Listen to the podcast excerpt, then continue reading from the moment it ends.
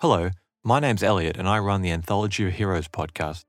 Each episode of the show follows the life of a hero from one country of the world, but rather than the stuffy old politicians or tired stories you read about in school, I'll be sharing the forgotten stories of rebels, slaves, heretics, and outcasts, men and women who went against the tide of history regardless of the consequences. If this sounds like your kind of thing, check us out on Instagram and, of course, all major podcasting platforms the name again is Anthology of Heroes Podcast, and we hope to see you there.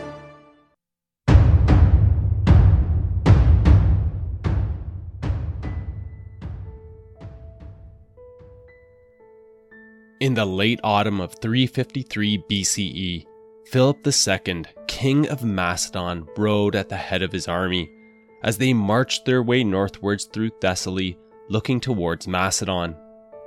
the imposing snow capped peak of Mount Olympus marking the boundary between the two nations coming into view in the distance. That not only served as the seat of the gods, but that also acted as a figurative boundary that many Greeks of the time viewed as the traditional dividing line between civility and barbarity. A boundary that Philip, months back, audaciously dared to cross the first Macedonian incursion into Greece against a Greek army ending in utter failure, their first major setback, harshly cutting off an unbelievable run of successes. Retreat would be the more accurate description of what Philip and his army were doing, but that word, spoken only in his inner dialogue of thoughts, made him wince with bitterness. Whereas to all those around him, Philip put on his customary confident outlook,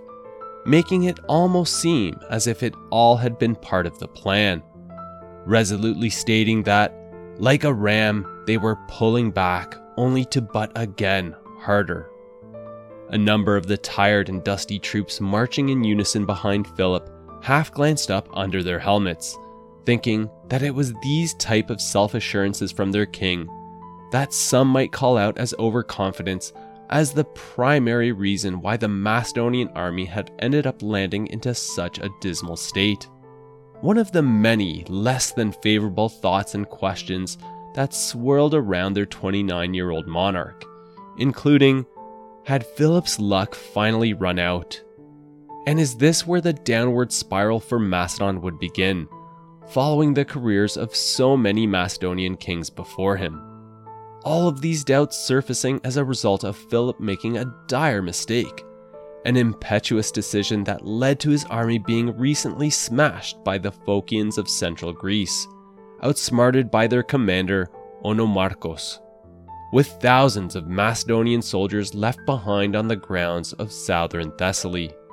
leaving what remained of the army deeply battered, bruised, and with broken morale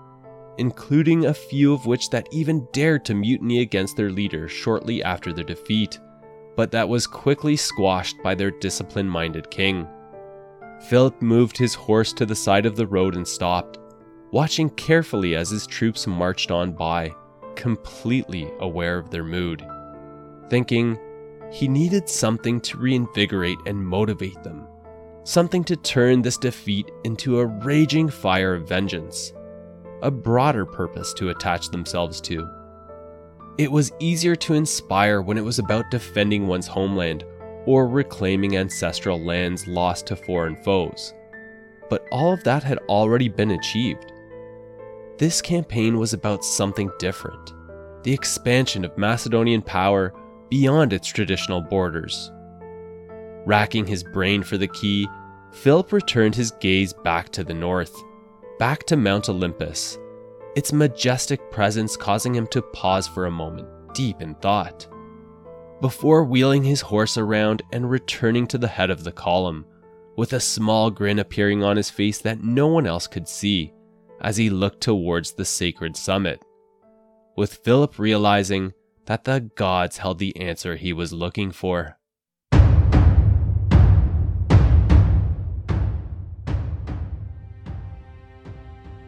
Thank you for joining me and welcome to the Warlords of History podcast. I'm your host, Mark Pimenta. episode 16 and the fifth part of the series diving into the lifetime and events surrounding Philip II, King of Macedon. As a quick suggestion before getting into this episode, you may want to first have a listen of episodes 12 through 15 that paint a more comprehensive picture and help to make better sense of what we'll be covering off here. That explore the foundation and evolution of the Kingdom of Macedon, struggling to scratch out a meager existence, wrestling with deep internal divides, while facing incursions from the surrounding tribal nations of the Balkans and the successive dominant powers of Greece and beyond, including the Achaemenid Persian Empire, followed by the city states of Athens, Sparta, and Thebes all of whom contributed heavily to Macedon's instability, leaving the kingdom precariously close to the edge of despair and facing utter ruin in 359 BCE. The defining point at which Philip was appointed to undertake the seemingly impossible task of guiding Macedon from the abyss, which, amazingly, he managed to achieve through artful diplomacy and clever negotiation followed by a complete overhaul of the Macedonian military, forging and tempering his army into an agile and unrivaled force, with the newly fashioned Macedonian phalanx as the centerpiece, complementing the companion cavalry, among other specialized units working in symphony to a devastating effect, which was soon put to use using this relatively small but potent force to begin reclaiming Macedon's ancestral domains in 358 BCE, lashing out at the neighbors that had long plagued his kingdom, including the Paeonians to the north, and more importantly, the Dardanian Illyrian tribal empire under King Bardylis to the west.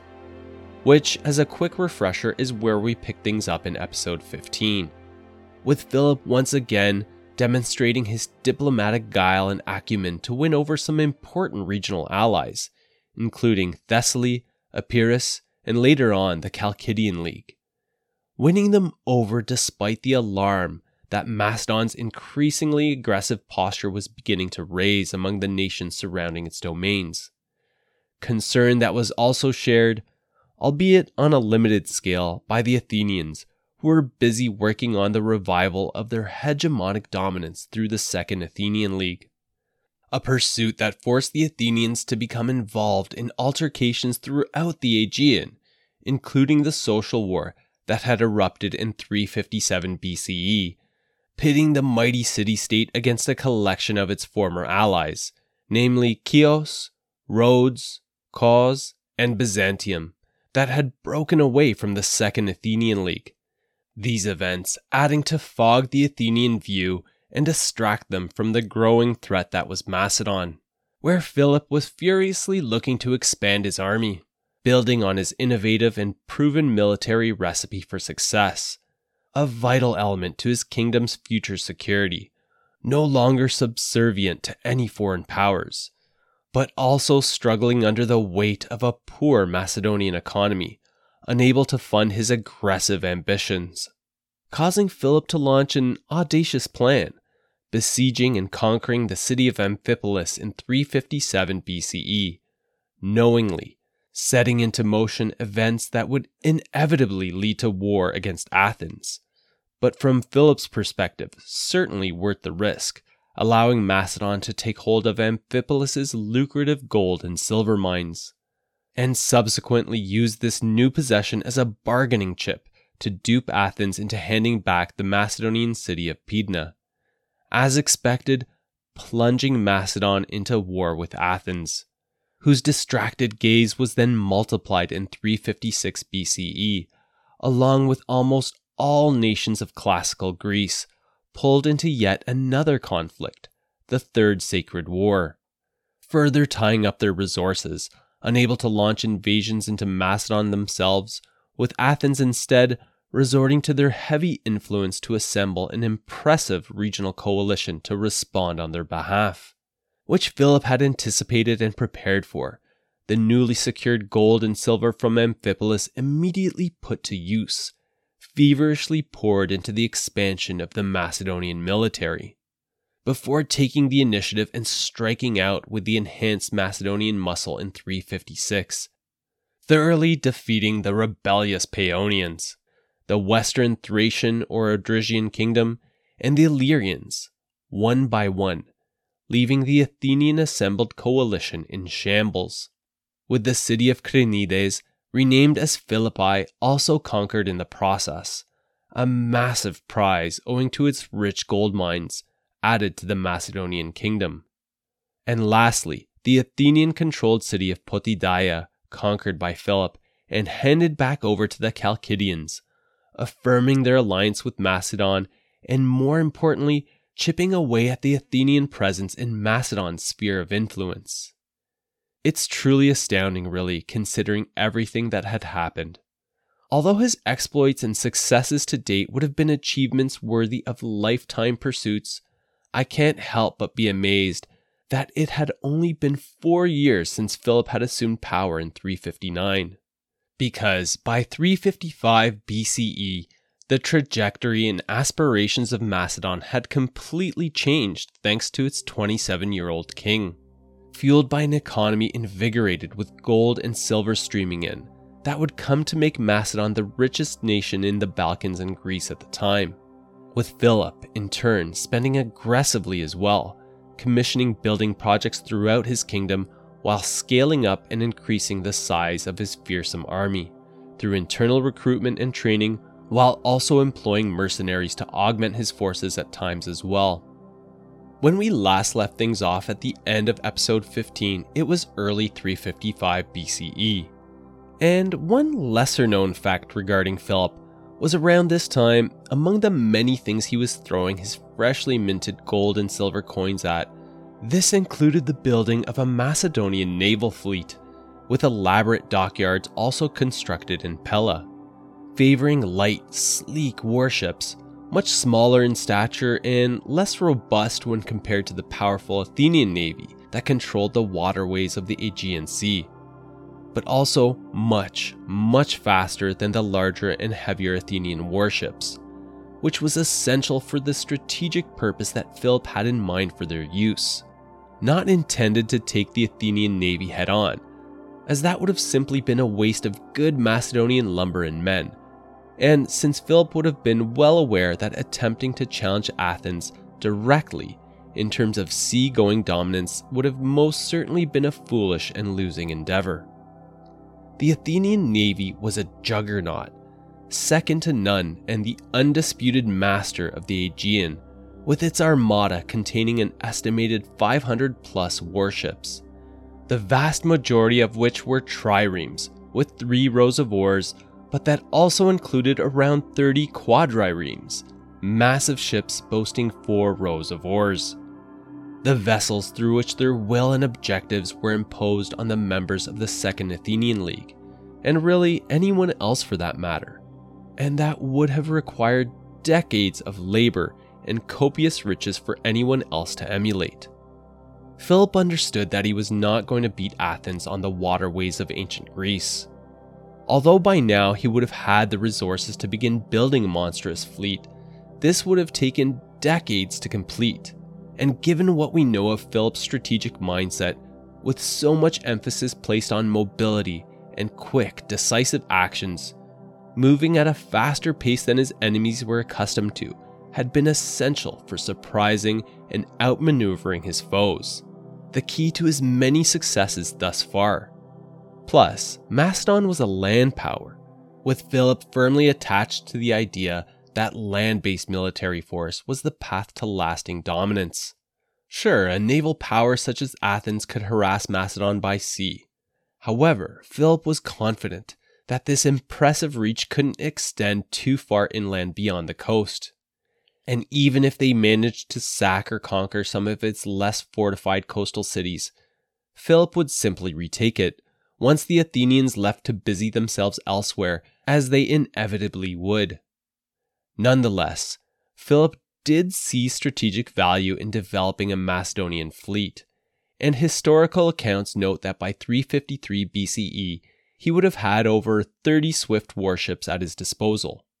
that were put to use doing things like harassing Athenian merchant vessels, its grain convoys traveling through the Dardanelles, emerging from the Black Sea, while also raiding Athenian held islands and those of its allies that dotted the Aegean,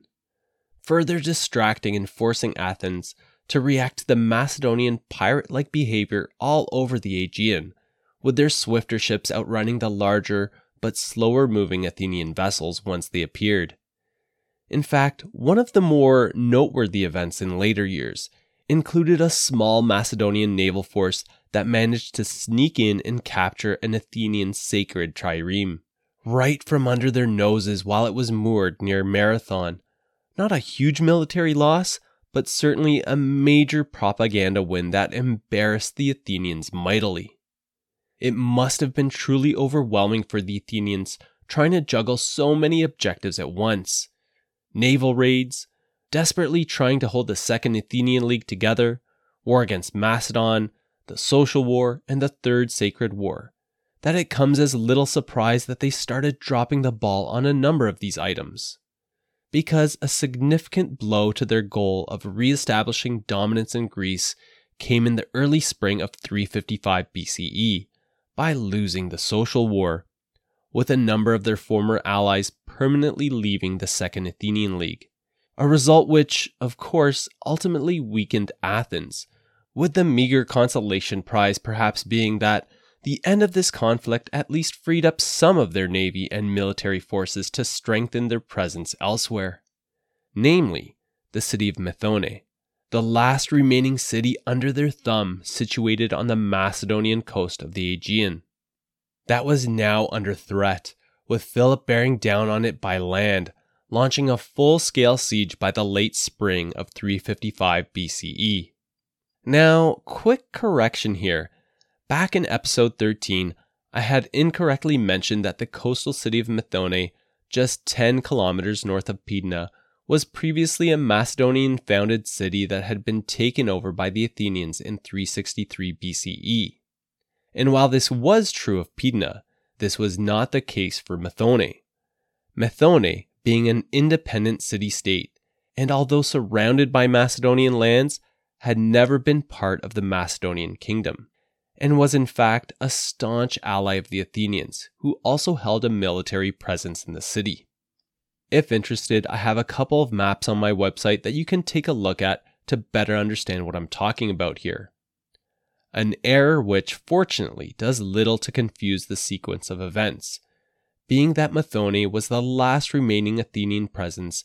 dangerously close to Macedonian domains, situated just 40 kilometers south of its capital, Pella,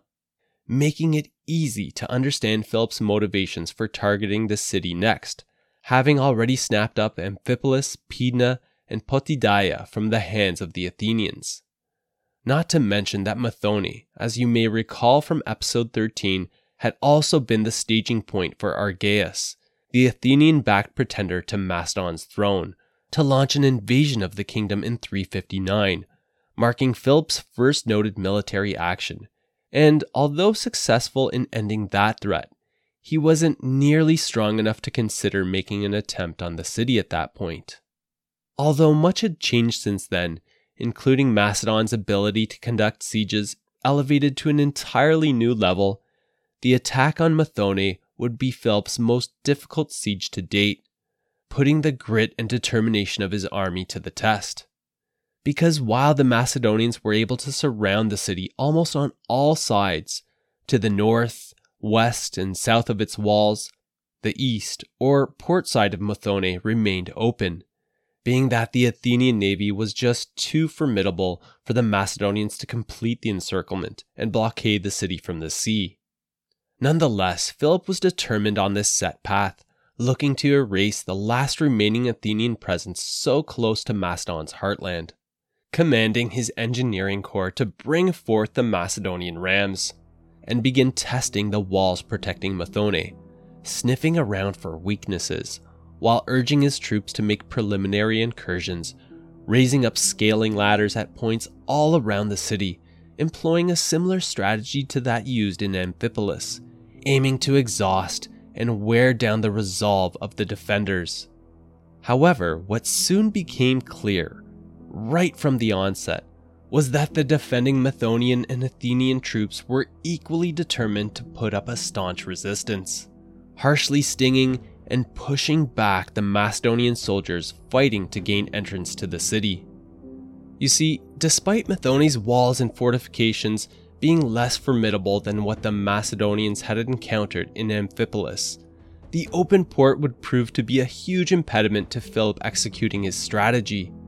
And while it may not have been the case when Philip's forces initially began assailing the city, I'm convinced that Methone eventually became much more strongly defended from a numerical standpoint than the 2 to 3,000 troops that they faced at Amphipolis. With the Athenian warships securing and maintaining the critical lifeline through which additional food, equipment, and more importantly, Athenian military reinforcements were being imported, bolstering Methone's ability to fend off the frequent Macedonian assaults. Although no historical references exist as to the specific numbers, the fact that Athens' involvement in the social war had concluded by this time must have freed up at least some of their resources to be redeployed here, strengthening their grip on the city.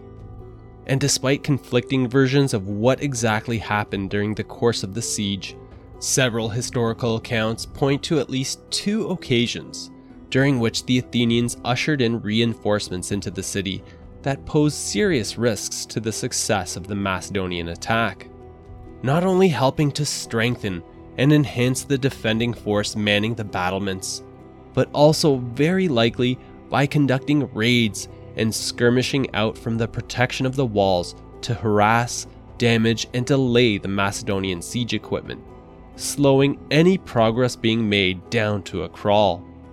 Because although kicked off in late spring 355, the siege would drag on and on, and was still in full swing by the dawning of 354 BCE, with no conclusion in sight and the results still in question,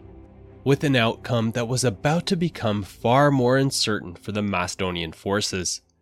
Because early into 354, as Philip was out, as usual, at the front lines with his troops inspecting the positioning and progress of his siege engines, an archer from atop Methone's walls, having spied Philip's position, took the opportunity to launch an arrow that managed to hit the young king of Macedon, the arrow ending up embedded into his right eye, mere centimeters from ending his life outright.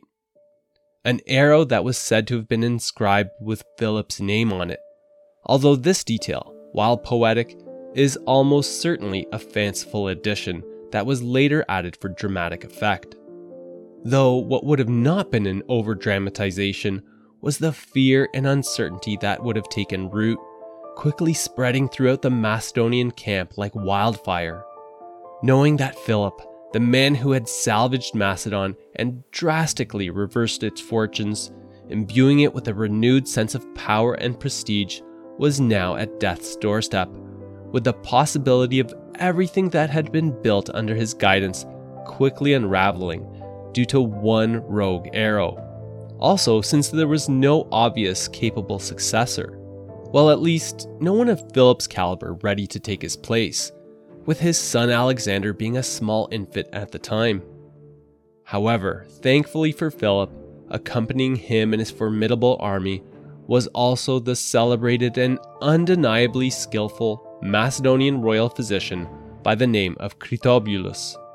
who, as a quick side note, would regularly have his hands full being called upon to provide life saving treatments to Philip throughout the course of his career, later winning even greater renown, successfully treating Alexander the Great. One famous instance in particular being saving Alexander's life from an arrow that had pierced his chest and lung an injury that was sustained by Alexander while battling against the Mallians in India in 325 BCE.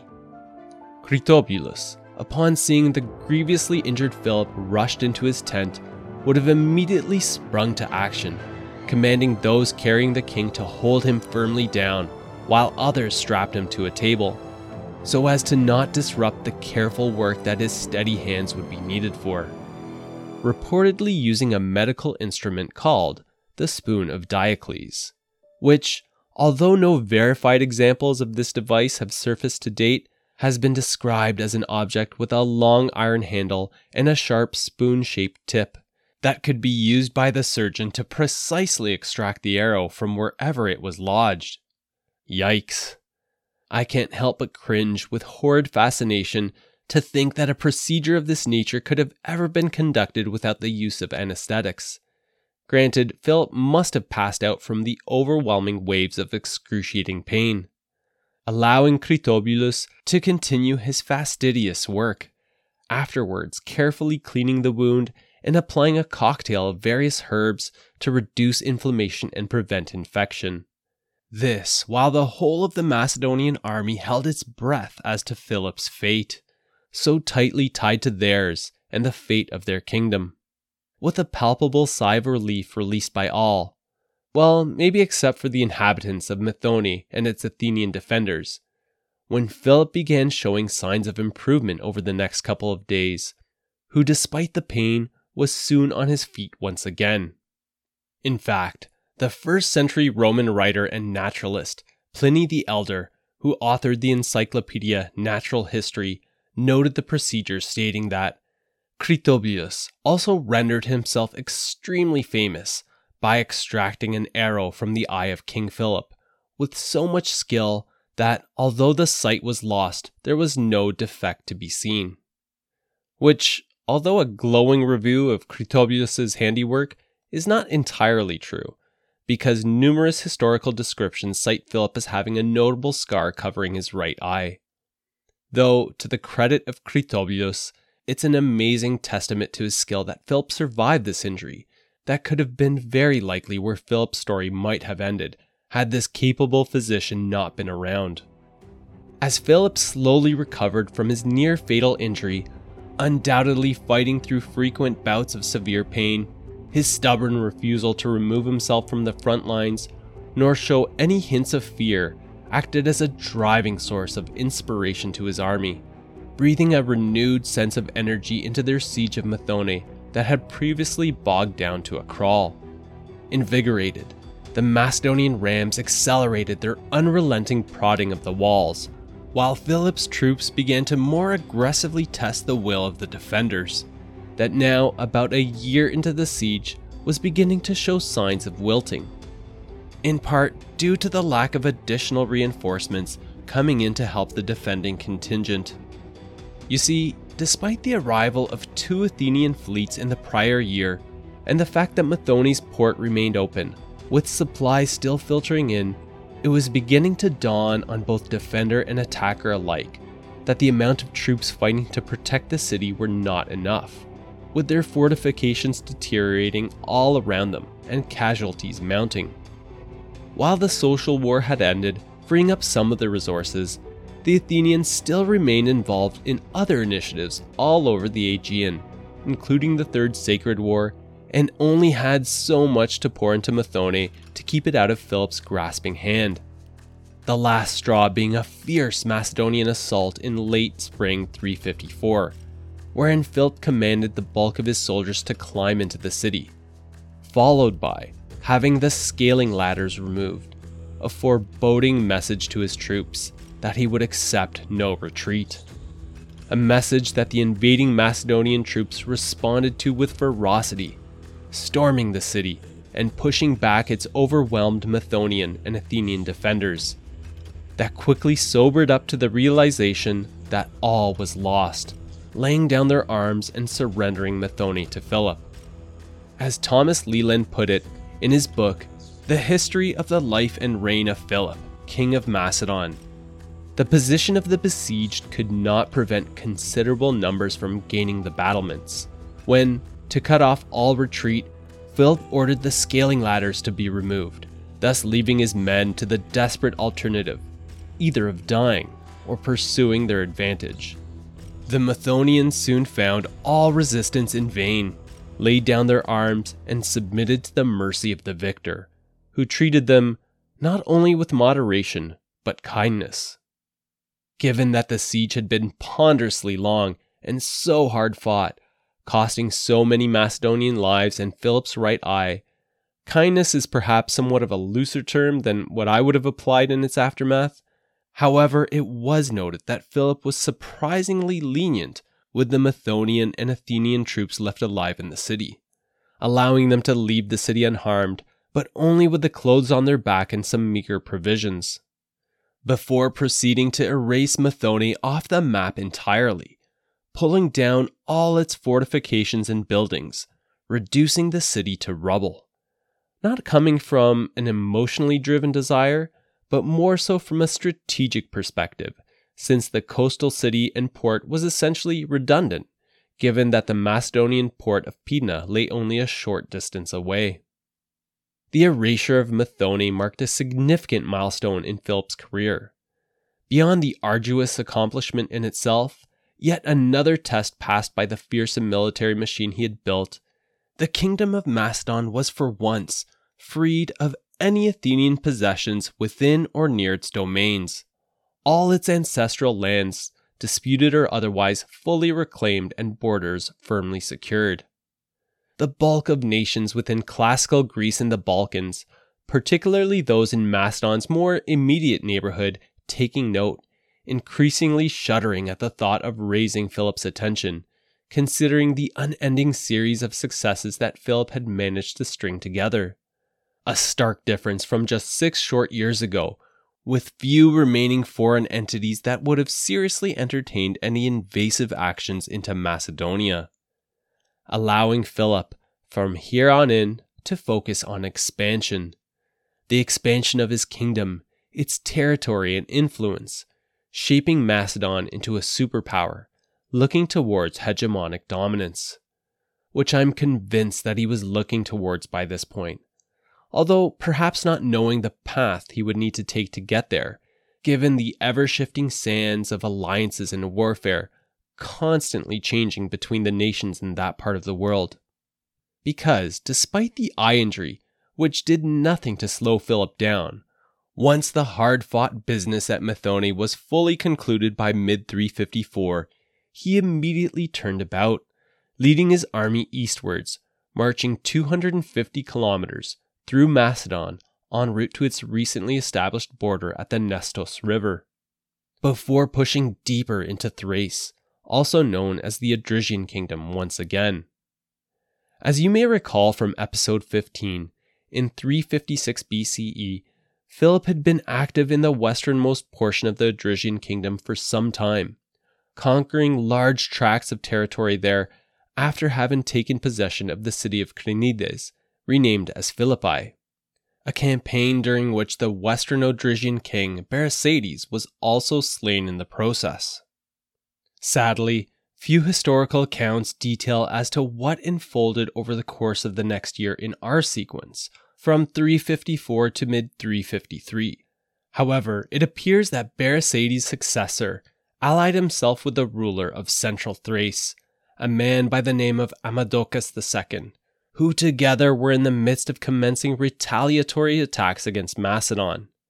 Interestingly, at the same time, Amadocus was squabbling against Chersobleptes, the powerful ruler of western Thrace who were both competing for control of the entire Odrysian kingdom. All of this accumulating to the perfect complicated political web for Philip to weave himself into and tease out advantages for Macedon, resulting in Philip and Chersobleptes affirming an alliance and planning to squeeze Amadocus out of central Thrace.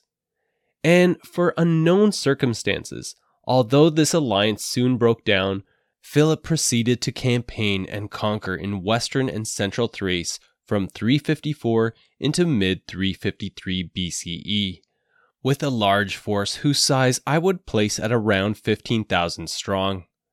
Proceeding to defeat the forces amassed under Berisades' successor and Amadocus, assuming control of yet more Thracian lands. A campaign that included the attacking and conquering of two notable Athenian allied port cities on the Thracian coast of the Aegean Sea, the rich merchant hub of Abdera, followed by Maroneia, famous in antiquity for wine production, thereby greatly extending Macedonia's eastern borders and bringing it dangerously closer to the Gallipoli Peninsula,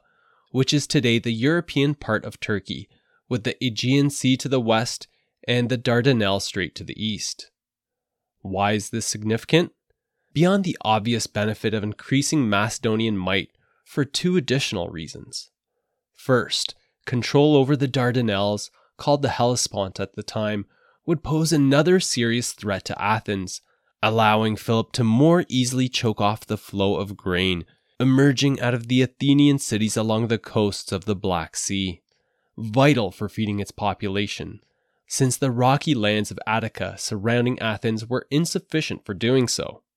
And second, in bringing Macedon's eastern border close to where the behemoth Achaemenid Persian Empire began,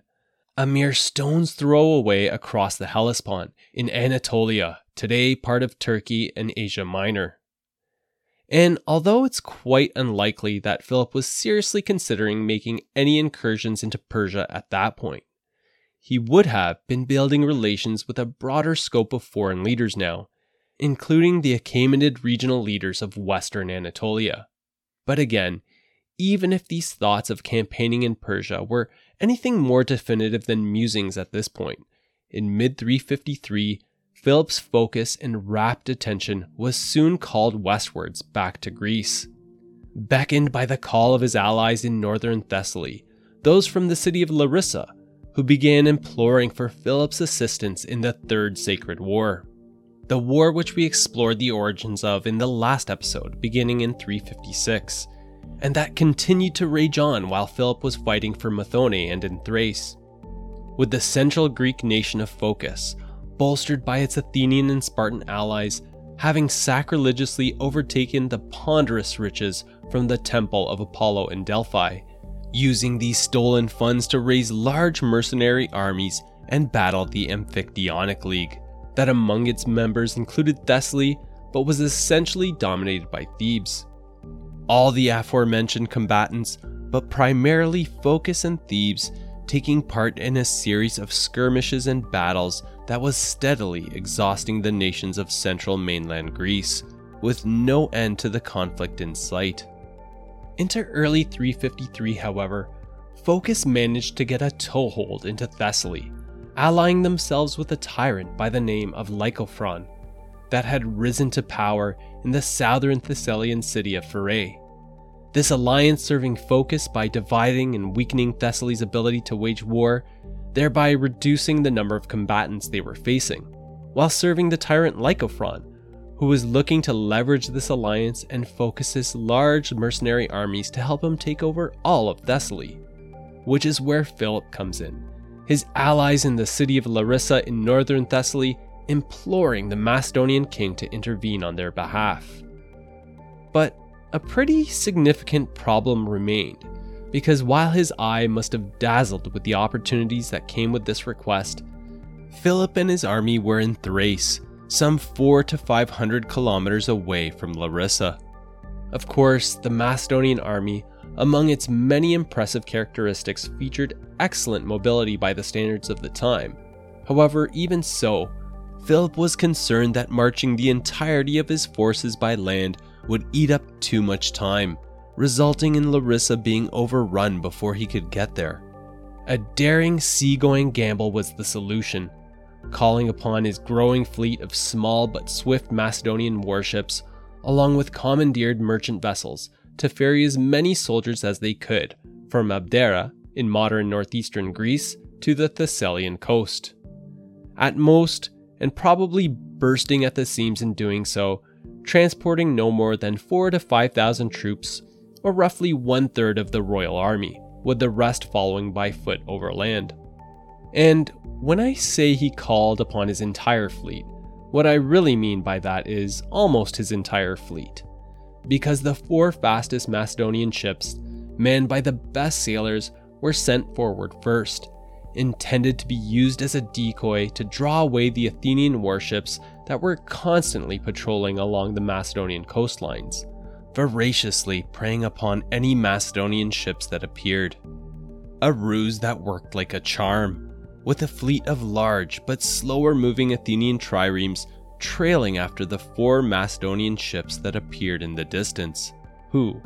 feigning surprise, then turned about, leading the Athenian fleet away from the coast and far out into open sea, clearing the path for the rest of the Macedonian ships to safely usher Philip and a portion of his army to Thessaly. A great distance covered in a short amount of time, so much that, upon landing in the area, Philip came to learn that not only had Larissa not been attacked as of yet, but that the opposing allied forces of Phocis and Pherae had still not united their strength. Though scouts had revealed that an army of 7,000 Phocian mercenaries was en route to link up with Lycophron's forces in Pherae. Wanting to get ahead of this, Philip immediately set out with his smaller contingent of 4 to 5,000 troops. And although there are no sources surrounding how this encounter played out, what we do know is that the Macedonians managed to thoroughly smash the larger Phocian army before they could reach the city, with Philip intending to assault Pherae next, but lacking the numbers to do so, forcing him to return to Larissa and await the arrival of the rest of his army that was still weeks away, traveling through Macedon by foot. However, by the time they reunited, and as Philip was gearing up to set out and besiege the city of Pherae towards the fall of 353,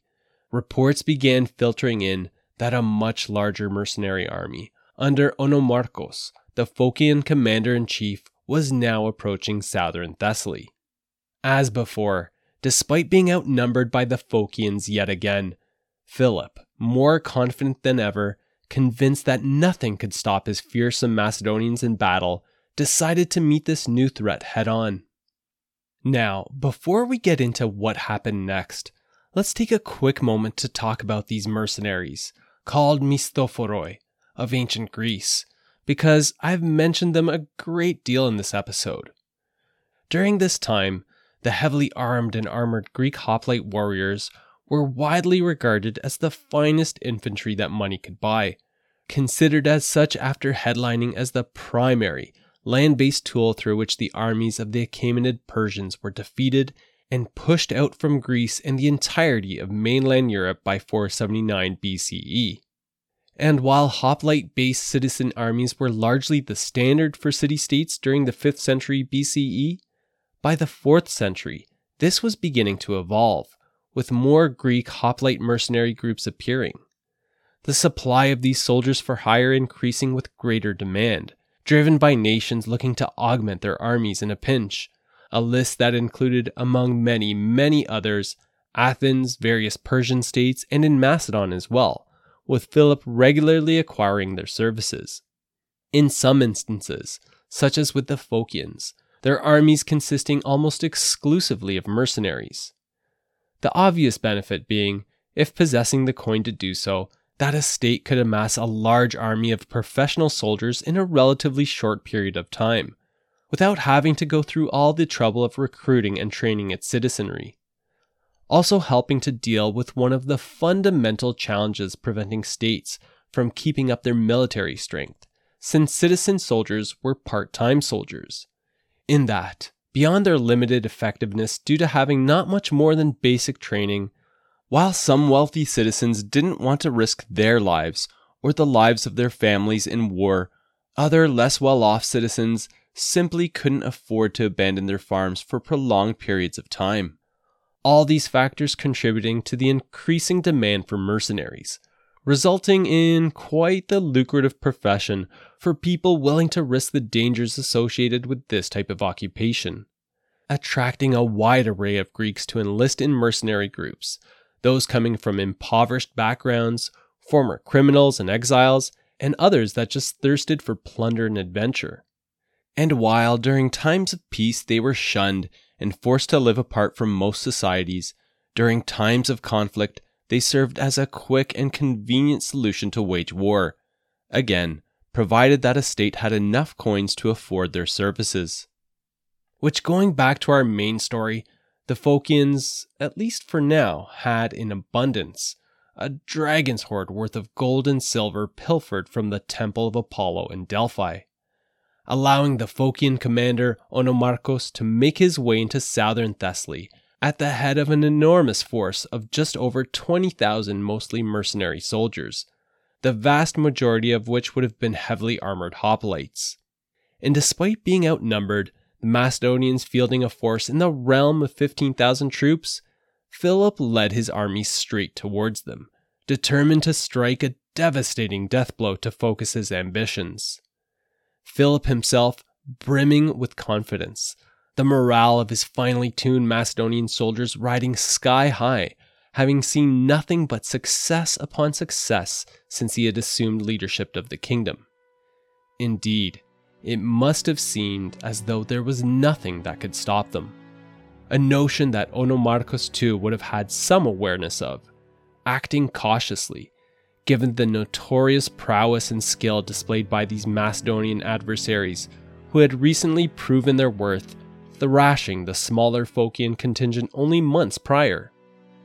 Causing the Phocian commander, upon learning that Philip was advancing his way, to stop and take up a strong defensive position, locating the ideal landscape to make their stand. And while it's rather unfortunate that the location of this battle has been lost to the ages, it was described as being inside a pocket of land,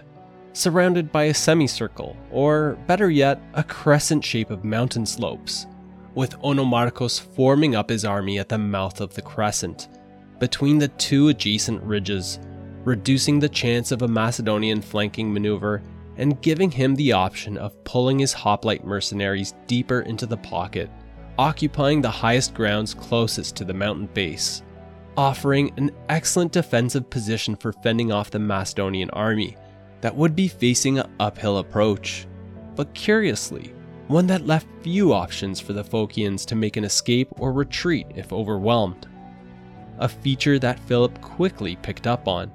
And regardless of the defensive advantages that the site offered the Phocians, since they were effectively cornered, Philip, upon locating their position, decided to meet them head on commanding the Macedonian phalanxes forward, supported by his shield bearers to their right, aiming to push the Phocian lines back, far enough to make space for his light infantry and companion cavalry to enter the fray and attempt flanking the opposing army. Initially, seeing a great deal of success, finding both the unfavorable slope and Phocian mercenaries doing little to hold back the Macedonian advance that proceeded to easily push the Phocians beyond the opening of the crescent deeper into the pocket of land. It was almost as if it were too easy, unfolding exactly as planned. Which it was, a rather inventive ploy devised not by Philip but by Onomarchus. The Phocian hoplites feigning a retreat, but then turning back at a predestined point and digging their heels in straining to stop the Macedonian advance, who were now clogging up the entrance to the mountain valley, which probably would not have been too much of a problem for them had it not been for the large stones and arrows and smaller rocks being cast down on them from above. Phocian catapults, camouflaged and positioned on the ridges overlooking the valley entrance, being used as field artillery to lob stones into the mass of Macedonian soldiers along with archer and slinger mercenaries that peppered them with missiles. A perfectly executed plan that immediately began to wreak havoc among Philip's forces and formations, showing that even the most confident and disciplined of armies could readily collapse given the right circumstances, which the Macedonians succumbed to in an epic fashion, dismayed and falling hopelessly into a disorganized mess allowing the Phocian hoplites to then charge in and complete the rout, forcing Philip to call for retreat.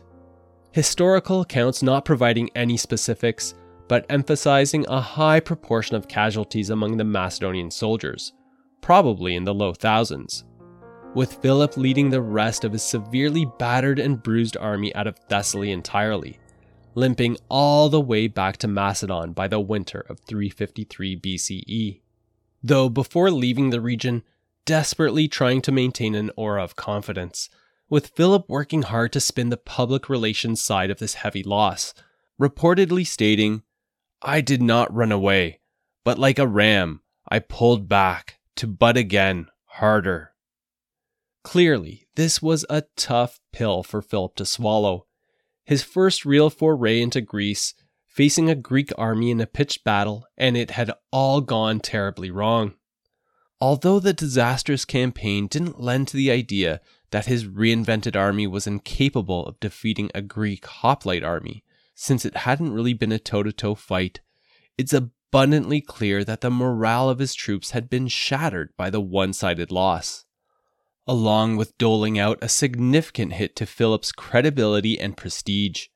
the golden sheen of invincibility surrounding him now irrevocably tarnished, having been outsmarted and outmaneuvered by Onomarchus. In fact, morale fell to such a low point among his soldiers as they made their way back to Macedon that Philip was forced to squash a budding mutiny within his ranks, but quickly managed to re-establish control.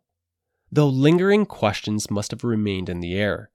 not just among his soldiers, but a rather long list that included the Macedonian nobility, his kingdom's external allies, and foes. Is this where Philip's luck would finally run out? Would his reign, regardless of the promising start, just end up being like all the other Macedonian monarchs before him, that saw a short burst of momentum only to stumble, with everything unraveling before their very eyes? This was a critical point for Philip, quickly growing apparent that another failure of this magnitude could result in all of his dazzling achievements imploding at once cascading his kingdom back into internal discontent, including the possibility of another being raised up to take his place.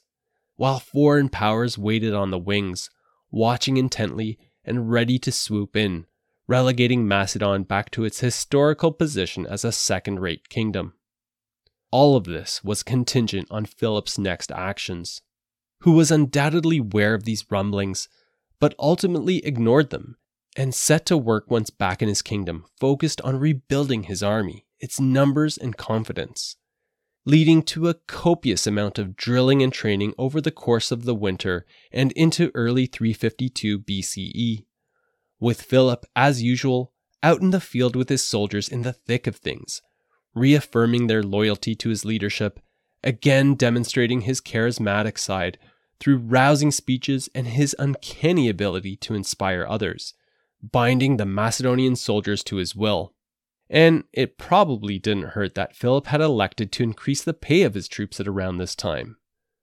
All the while making it resoundingly clear that they together would avenge their loss from the prior year. But beyond this, imbue his army with a larger, sacred purpose, each individual soldier acting as an avenger of the gods, taking part in a divine mission to bring the sacrilegious Phocians to their knees. A sentiment that resonated heavily, since, as mentioned back in episode 12, the Macedonian religious beliefs mirrored much of those held throughout Greece, following the deities of the Greek pantheon. All in all, a marketing masterstroke conceived by Philip, who was soon out on the warpath once again, leading his invigorated and vengeance seeking army back into southern Thessaly by the early spring of 352, this time numbering approximately 20,000 infantry and 3,000 horsemen. A count that included a sizable contribution of the famed Thessalian heavy cavalry, widely regarded as the finest cavalry in Greece.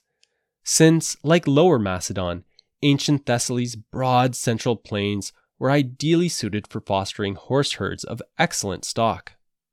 While Philip was in Macedon rebuilding his military and selling in the notion of their divinely inspired mission, Onomarchus didn't use this opportunity to attack northern Thessaly and the city of Larissa, opting to instead take his army back south, fighting in Boeotia, the lands around and under the sway of the city state of Thebes, focused on conquering cities closer to the Phocian domains allowing Philip to march unopposed into southern Thessaly, who interestingly bypassed the city of Pherae, choosing to overrun and occupy the more lightly defended coastal city of Pagasae, near modern day Volos, Greece, accomplishing this with relative ease and then remaining there. So, why did Philip pause there when Pherae and defeating the Phocians were his more central objectives? Well, it was a strategic calculation with a threefold benefit. First, conquering Pherae would require a lengthy siege, and Philip didn't want to get caught there conducting operations that would erode his troop strength, with the Phocians then arriving at his back. Second, Pagasae was the main port servicing the city of Pherae, just about 20 kilometers to the east. And while the Macedonians holding it wouldn't prevent the Phocians from marching into Thessaly from the south, it would make it difficult for any of its other allies, namely Athens, to bring in additional support via the sea. And third, and most importantly, Philip was waiting there, conserving his army's strength, attempting to draw Onomarchus in for another fight. This time, however, on a battleground of his choosing, aiming to leverage the strength of his superior cavalry in both quantity and quality to the 500 horsemen that the Phocians possessed. Which was exactly what happened, with Onomarchus again responding to the pleas for aid from the tyrant of Pherae, before confidently marching straight towards the port of Pagasae with his mercenary army of 20,000 infantry and 500 cavalry, who had hardly received a scratch in their last battle against the Macedonians. With Philip in turn leaving a small contingent in Pagasae as the Phocians approached, arraying the bulk of his army in a nearby flatland plain, in view of the sea that was reportedly awash in a springtime bloom of crocus flowers. Alluding to the name of this encounter, the aptly named Battle of Crocus Field, that a number of historians have named as the bloodiest battle recorded in ancient Greek history, and where, when the Phocians arrived on the scene, they found the Macedonians formed up, the likely formation being with the Macedonian phalanxes and other heavy infantry lined up across the center, with the light infantry, companion, and Thessalian cavalry units situated on the wings but with one other unusual addition. Each and every Macedonian and Thessalian warrior wearing crowns of laurel on their helmets, a symbol associated with the god Apollo, thus embodying and invoking his strength and favor. As if each and every soldier of Philip's army was to be a deliverance of Apollo's wrath, leveled upon the Phocians that had dared to defile his temple in Delphi a form of psychological warfare ordered by Philip that was said to have hardened the determination of his army while at the same time deeply unsettle many of the Phocian troops before the battle had even started. Truth be told, the battle sequence is terribly muddled and lacking sequential details from a historical standpoint. But the prevailing notion is that Philip commanded the Macedonian phalanxes across the entirety of the line to lead the attack. Sarissa pikes reaching outwards, steadily advancing across the plains before locking together with the opposing Phocian mercenary hoplites that were soon latched together in a grinding and laborious death grip. Two massive waves of 20,000 infantry each crashing into one another, a sea of spear points and shields, amidst grunts of strenuous effort and cries of pain, with the Macedonian anvil holding firm the inspired Macedonian infantry, the Avengers of Apollo, holding up remarkably well throughout this pitched battle with few losses, doing exactly what it was designed to do. Allowing the hammer, Philip's combined force of 3,000 companion and Thessalian cavalry to give chase, falling upon the smaller group of Phocian horsemen, absolutely decimating them in the process before returning to unleash ruinous charges on the flanks and rear of the beleaguered Phocian infantry. That, to their credit, were apparently holding their own,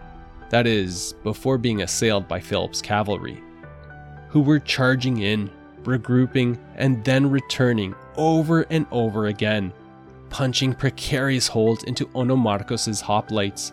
disrupting their formations that fell into disarray eventually collapsing under the repeated hammer blows of the cavalry and the unforgiving wall of the Macedonian anvil.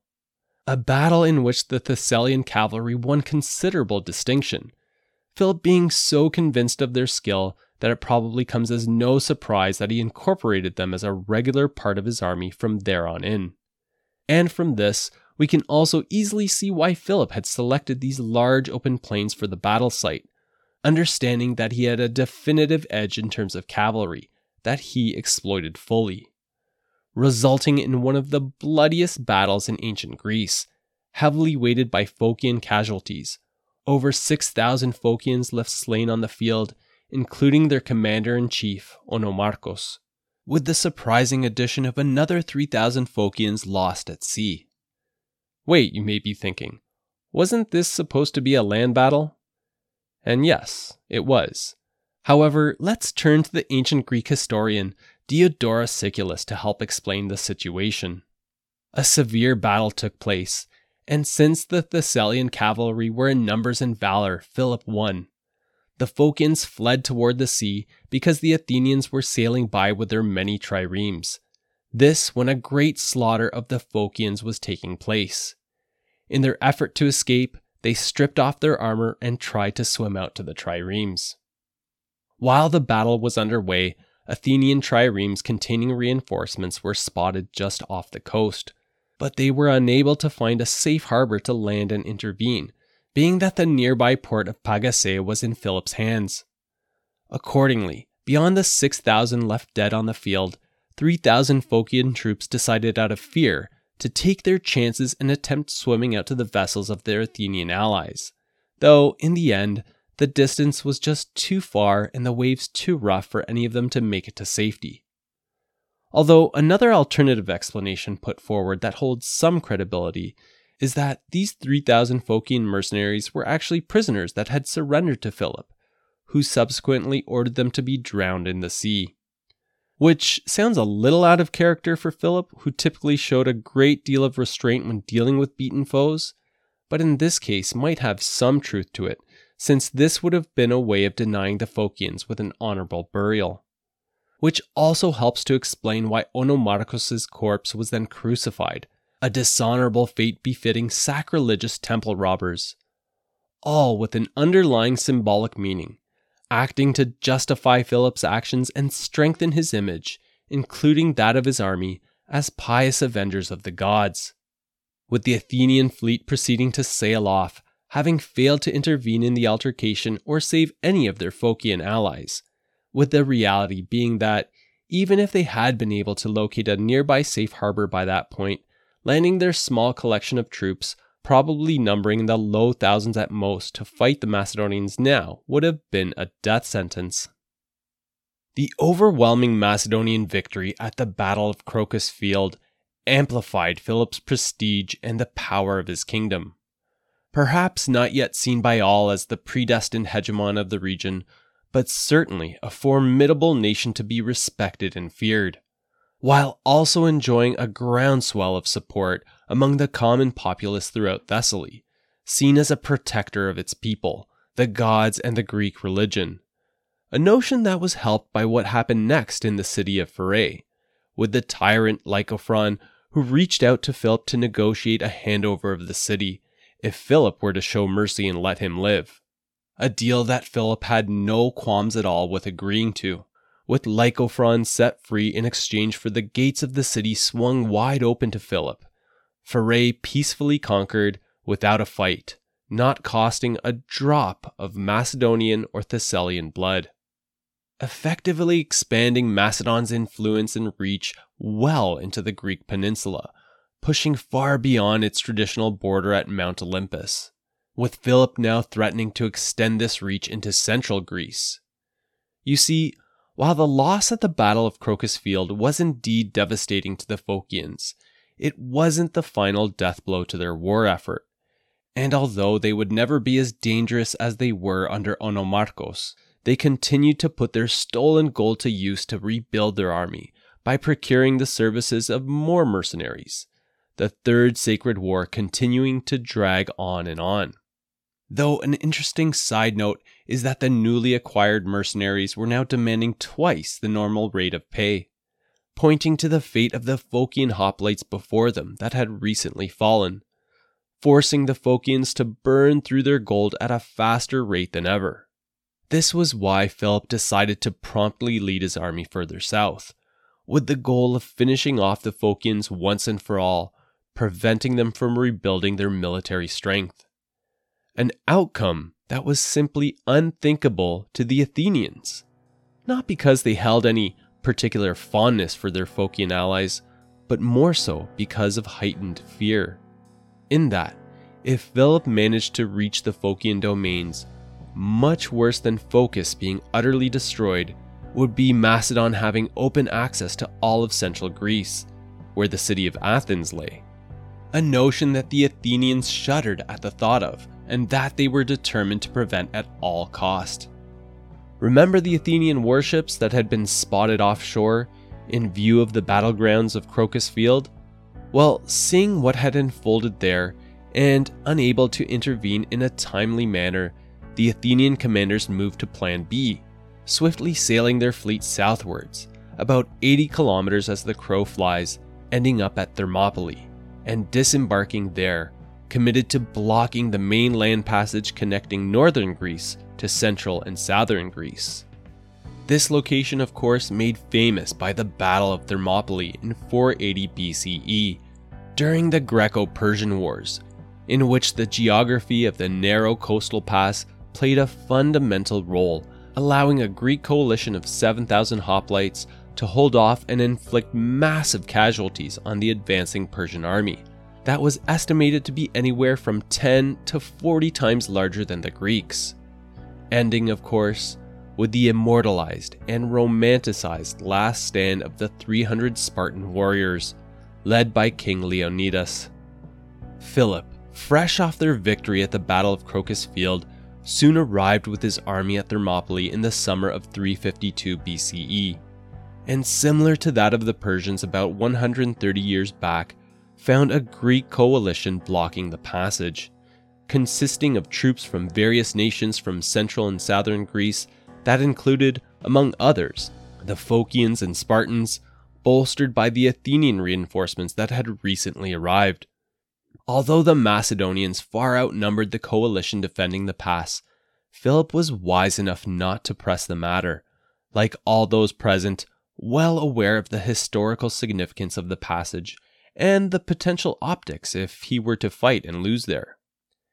and I'm convinced that Philip had firmly learned the harsh lesson of what could happen when fighting on lands not suited to his army's strengths, no matter how well trained and disciplined they were, nor how many successes they had under their belts. That was not something he planned to repeat. Plus, he had already achieved what he had set out to do in this campaign, avenging the Macedonian loss from the prior year, severely hobbling the Phocian war effort in the process, while also acquiring Pherae in southern Thessaly. Now, this doesn't mean that Philip didn't try to negotiate with the commanders of the coalition, especially the Athenians since they were the most numerous of the group. However, he quickly found that they were in no mood to entertain his overtures, taking a more standoffish posture than usual. Which probably comes as no surprise to us for many reasons, such as the many Athenian and Athenian allied possessions that Philip had since conquered in recent years, and the threat that Macedon now represented, knocking on the doorstep of central Greece. However, this newfound sense of resentment and animosity towards Philip stemmed from a deeper source, one that had more recently originated from the floor of the citizen assembly in Athens largely thanks to the words of one Athenian politician in particular, Demosthenes, who made it his life mission, his very purpose for being, to argue that it wasn't Thebes, Sparta, or even the Achaemenid Persians that were the greatest threats to Athenian dominance. It was Macedon. A notion that's, of course, obvious to us given the story we've followed to date. But in the context of the time for the Athenians, extremely difficult for them to comprehend how Macedon, a kingdom that had never really been anything more than a backwards barbarian nation, could, in such a short amount of time, ever be considered more of a threat than their more traditional and centuries old rivals. An idea that still wasn't universally accepted among the Athenians. But to his credit, Demosthenes was starting to convince some delivering the first of his Philippic warnings at around this time in 352, a series of speeches in the Athenian assembly raising an alarm to the danger that Philip represented. Using the first of his Philippic warnings to point out how Philip, beyond conquering a number of Athenian possessions and taking Amphipolis, that the Athenians still desperately wanted to recover, was also cutting a path to the Hellespont that would eventually enable him to constrict the Athenian grain supply coming out of its breadbasket of holdings around the Black Sea, with Demosthenes seeing some success in his pursuit, managing to get Macedon and its young king reprioritized, not as the biggest of Athenian concerns, but at least sitting among those near the top of their list. A sentiment that Philip must have had some sense of, and that he was careful not to press upon too aggressively, well aware that his kingdom and military was still not up to strength to be able to take on what a grand Athenian led coalition of Greek city states could potentially bring to the table. A small symbolic representation of which stood in his path at Thermopylae, resulting in Philip turning back, heading north into Thessaly to consolidate his recent gains. Where Philip leveraged his immense popularity his image as a defender of its people and the gods to build a solid base of political support throughout the nation. Using his diplomatic savvy, backed by the enormous army at his side, to grow his popular support and foster it into support from the bulk of the leading Thessalian aristocratic families, both in the north and south, beyond those he had married into previously. So much that, in the months that followed, Philip was named as Tagus meaning the supreme military leader of all of Thessaly, thereby, in all but name, marking the entirety of Thessaly as the newest addition to the kingdom of Macedon, with Philip spending the remainder of the fall season there, presiding over its affairs as would a king. In effect, nearly doubling the size of Philip's realm, a newly birthed empire, through this title bestowed upon Philip, who was only 30 years old at this point, and who, by the late autumn of 352 BCE, was out on the march once again, leading his army north from Thessaly back into Macedon, where the gods, from their vantage point on the top of Mount Olympus, must have been looking upon Philip and his victorious army as they passed on by. Taking note of the spectacular turnaround engineered by this king of Macedon, considering that almost exactly one year ago to that point, it had been a very different force that Philip was leading back into their homeland. Heads hanging low in retreat with shattered morale, following their severe defeat against the Phocians. It's amazing, really, how much had changed in one year's time. These thoughts, too, may have been occurring to Philip, but only briefly, as he always seemed to be looking to the next objective, the next conquest. And while he realized that the doorway to central and southern Greece was slammed shut for now, Philip would have been confident that future opportunities, ones that he could bend to his will, would eventually surface, allowing him to revisit operations in central Greece.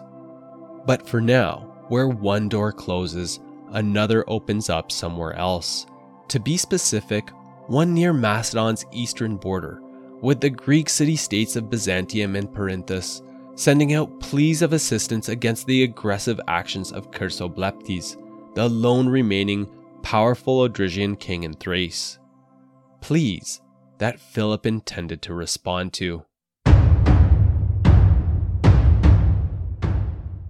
In the next episode, we'll follow along as Philip launches yet another devastating campaign into Thrace, taking on the Odrysian king Chersobleptes securing new lands and cities along the Thracian coast, pushing closer and closer to the Hellespont, causing not only the Athenians to grow increasingly alarmed, but one of Macedon's strongest allies, the Chalcidian League, fearful that they may soon be the next ones up to be absorbed by the kingdom of Macedon, who then flipped their allegiance, allying with Athens, together launching a surprise invasion aiming towards the heart of Macedon while Philip is abroad but finding the Macedonians more than equal to the task of defending themselves, with Philip then using his diplomatic magic to weaken the alliance before launching a ruthless campaign deep into the Chalcidice Peninsula. Then returning back to central Greece and resorting to negotiation rather than force to clear the pass at Thermopylae and to put an end to the exhaustive Third Sacred War, including establishing an uneasy peace treaty with the Athenians but continuing to work behind the scenes to destabilize and weaken the Second Athenian League. all the while building his strength, enlarging his army and domains in the north in anticipation of the monumental clashes ahead for the control of Greece. This and more to come in the next episode of the Warlords of History podcast. If you want to support the podcast, there are many ways you can do so. You can tell your family and friends about the show. It would be greatly appreciated if you could rate, review, and subscribe on whichever platform you happen to access the show on. You can follow the podcast on Twitter, Instagram, or Facebook. And lastly, you can head on over to the show's website, warlordsofhistory.com, where I'll include some additional info like images and maps pertaining to this episode for your viewing pleasure, and where you can also reach out to me with any thoughts, questions, or suggestions on future warlords that you think I should do an episode on. I would love to hear from you. Thanks for listening, and I hope you enjoyed the episode. Theme music from Audionautix.com.